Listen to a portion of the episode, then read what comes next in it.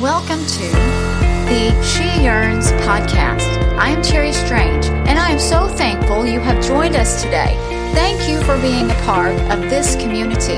The She Yearns community exists to lead women to desire more of God in everyday life, making Him evident and desirable to others.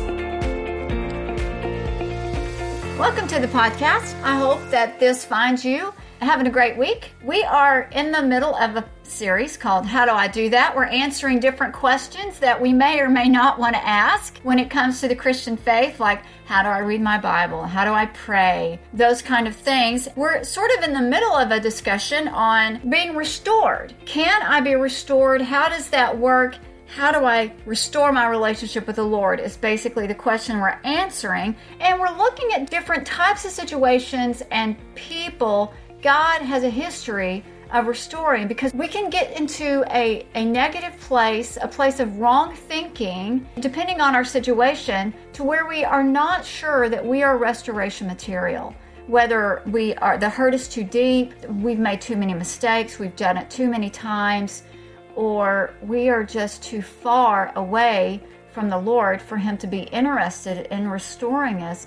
The Bible addresses these issues, and we want to have right thinking, true thinking about this situation because we want restoration for our lives. Today, we want to focus on the next type of situation, the next type of person, God can restore the fearful. Last year, a man hid in our bushes, awaiting someone unaware to abduct. Fortunately, we were aware. We had learned he had been hiding in a nearby field for weeks, watching in the neighborhood and learning our habits and who was out and what we were doing. He had made two unsuccessful attempts at snagging women who were walking in the neighborhood the previous weeks and had a crime record, we knew, because the police had picked him up before and had let him go.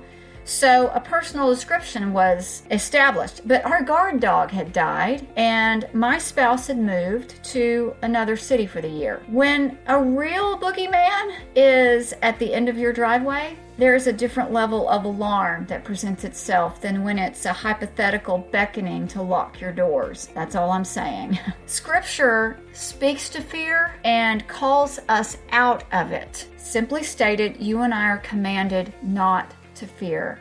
Deuteronomy 31 8 says, It is the Lord who goes before you. He will be with you. He will not leave you or forsake you. Do not fear or be dismayed. And I could have picked a verse from just about anywhere, it's all over Scripture. It's not a suggestion, and my situation is not an exception. Neither is yours. The Bible never tells us, however, that there's nothing legitimate about which to be afraid. Hands down, I could be the poster child for fear. my fears have spanned my years and could fill a closet for variety. They have invaded my sleep and left me breathless, honestly. Some of my fears are more irrational, like avoiding the dentist for my routine teeth cleaning. but I understand also what it's like to fear for your life and for the lives of your children. The disciples in Scripture found themselves in a life and death situation, terrified and helpless. And I really think it's important that when we read, we have to understand these are real people. It's a story, but yet these were real people. These fellas were terrified and helpless in their situation, and we find them in a boat without Jesus in the middle of the night. These are experienced fishermen and they're terrified. That should tell us something. We pick up where Jesus has made the disciples get into the boat and go before him to the other side of the shore, where he dismissed the crowds. Verse 23 And after he had dismissed the crowds, he went up on the mountain by himself to pray. When evening came, there he was alone. But the boat by this time was a long way from the land, beaten by the waves, for the wind was against them. Doing exactly what Jesus had asked them to do, these experienced fishermen were losing the battle between man and the sea. It began to look like all hope for survival was gone. And that's when they saw him. Instead of providing hope and comfort, the sighting of Jesus walking across the waves escalated into paralyzing shrieks of fright from these guys. It had to be a ghost, they said. Verse 25. And in the fourth watch of the night he came to them, walking on the sea. But when the disciples saw him walking on the sea, they were terrified and said, It's a ghost. And they cried out in fear. This is grown men. Instantly, Jesus met them in their urgent need. Jesus saw them, he spoke to them, and literally went out to them. This is what we find in verse 27. But immediately, Jesus spoke to them, saying, Take heart, it is I.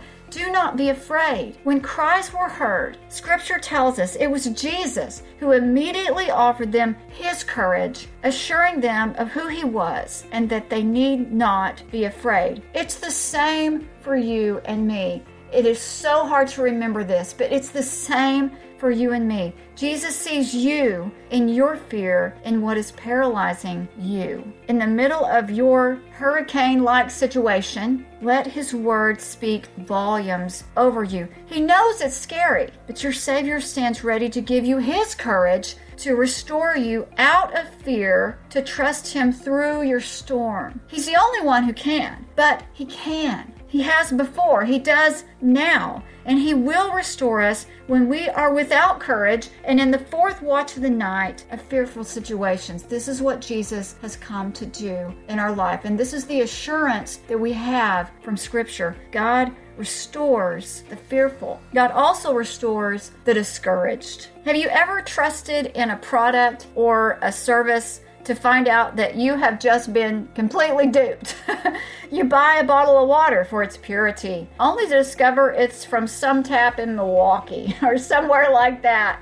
Or you wear a armband promising better balance along with intellectual clarity, uh, sounder sleep, and agelessness. You want to believe it's all true, but reality tells us a different story. That's what happened in the case of something called the Piltdown Man, the archaeological finding that promised to provide the missing link for evolution. That's what the Piltdown Man was. In the middle of the 20th century, this landmark discovery was found to be a complete hoax. The skull that was celebrated as a human mediary between ape and man actually originated from an orangutan. It had all been a farce to perpetuate the authenticity of a desired outcome. You see, these evolutionists believed they had found the evidence to support what they wanted to believe. So when the evidence proved otherwise, they continued with the sham until it became obvious and public. John the Baptist finds himself in a dungeon, fearing just such a predicament. Everything that was once transparent and absolute has become clouded. The herald of the Savior, John the Baptist, questions his own calling and his own judgment. Did he make a mistake? Because sitting in a dungeon is not how he calculated fulfilling his purpose. It's as if he fears he has perpetuated his own farce. To settle matters, John sent his disciples to Jesus. He wanted to know if he'd been duped by a con artist or if Jesus was the Savior he announced. Now,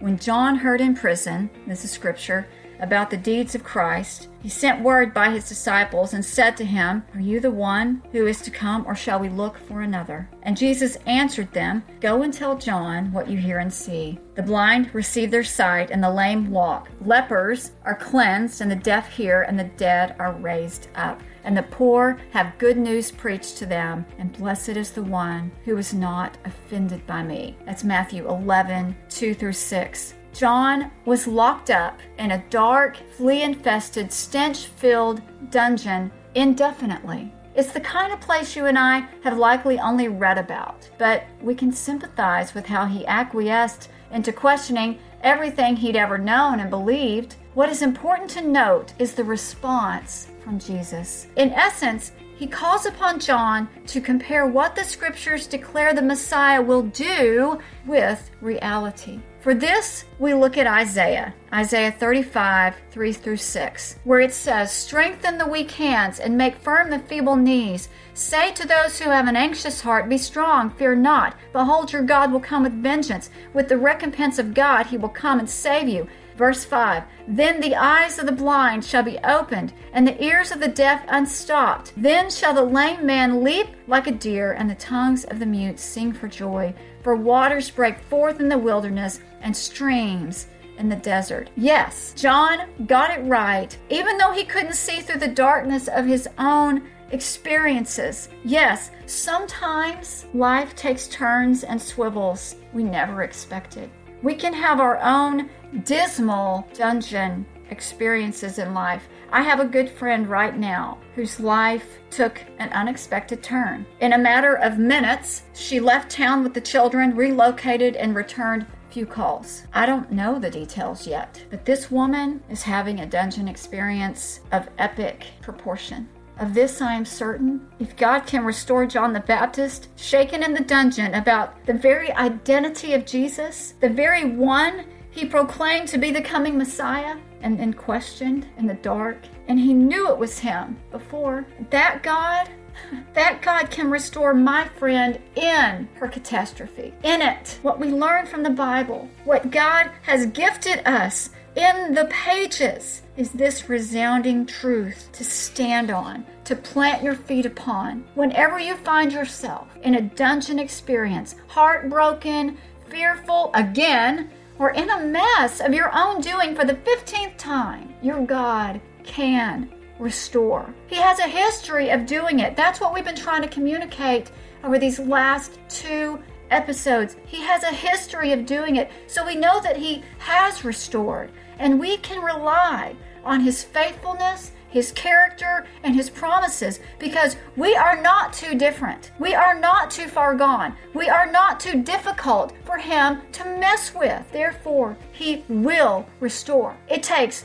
three actions on our part. We're going to have to do three things. The first thing you and I are going to have to do to be restored is ask for it. Say something like, Lord, I believe you can restore me, and I'm asking that you do the work I cannot do for myself. The second thing we have to do is to seek a clean heart. Psalms 51:10 says, "Create in me a clean heart, O God, and renew a right spirit within me." Do you need forgiveness? Or is there some other business that needs to be done. Whether you've been afraid or lost in craziness without Him or so deeply hurt you don't know how to get back. This is when you come before Him. Seek a clean heart. This is His business, and He knows how to do it and give it to you. You want to seek a clean heart. And then the last thing is to live it out. Take His courage, take His forgiveness, wrap His comfort around you in the morning when you get up. And the way we do this is to stop and spend time with Him. He is ready to encourage, He is there to instruct. He heals hurts so that we can live differently, so that we can live out our relationship with Him in confidence that He is who He says He is, and He can do even this work of restoration in our lives. How can we be restored in our relationships with God? Ask for it, seek a clean heart, live it out, so that when you meet someone else along the way, who might be discouraged or heartbroken, scared silly, or in a complete mess that takes them away from the Lord, you have something to offer. Hey, are you feeling a little distance from God through all this? You can say, I understand. Then you can begin to share with them about God's faithfulness and how you learned to do that. It's been a good series, ladies. I'm so enjoying it. I think we have one more question to answer before we head on to the next thing. I enjoy being here with you. Tag a friend, let them know about it if you think it will benefit them, and I will see you in a week. Thank you again for tuning in today. We will be releasing a new episode every week. I would invite you to become a subscriber. And it really makes a difference when you share something here that you find helpful or encouraging. You make an impact. You may never understand the value or difference your suggestion or encouragement made in the life of a friend or casual acquaintance just by passing a resource along. So please share what you find here with others. I would personally be grateful. Don't hesitate to like us on Facebook or Twitter or leave a review. For more truth saturated, gospel centered, spiritually insightful encouragement, please go to www.sheyearns.com, where you will find reading plans, articles, and other resources to help stir a desire for God into your everyday life.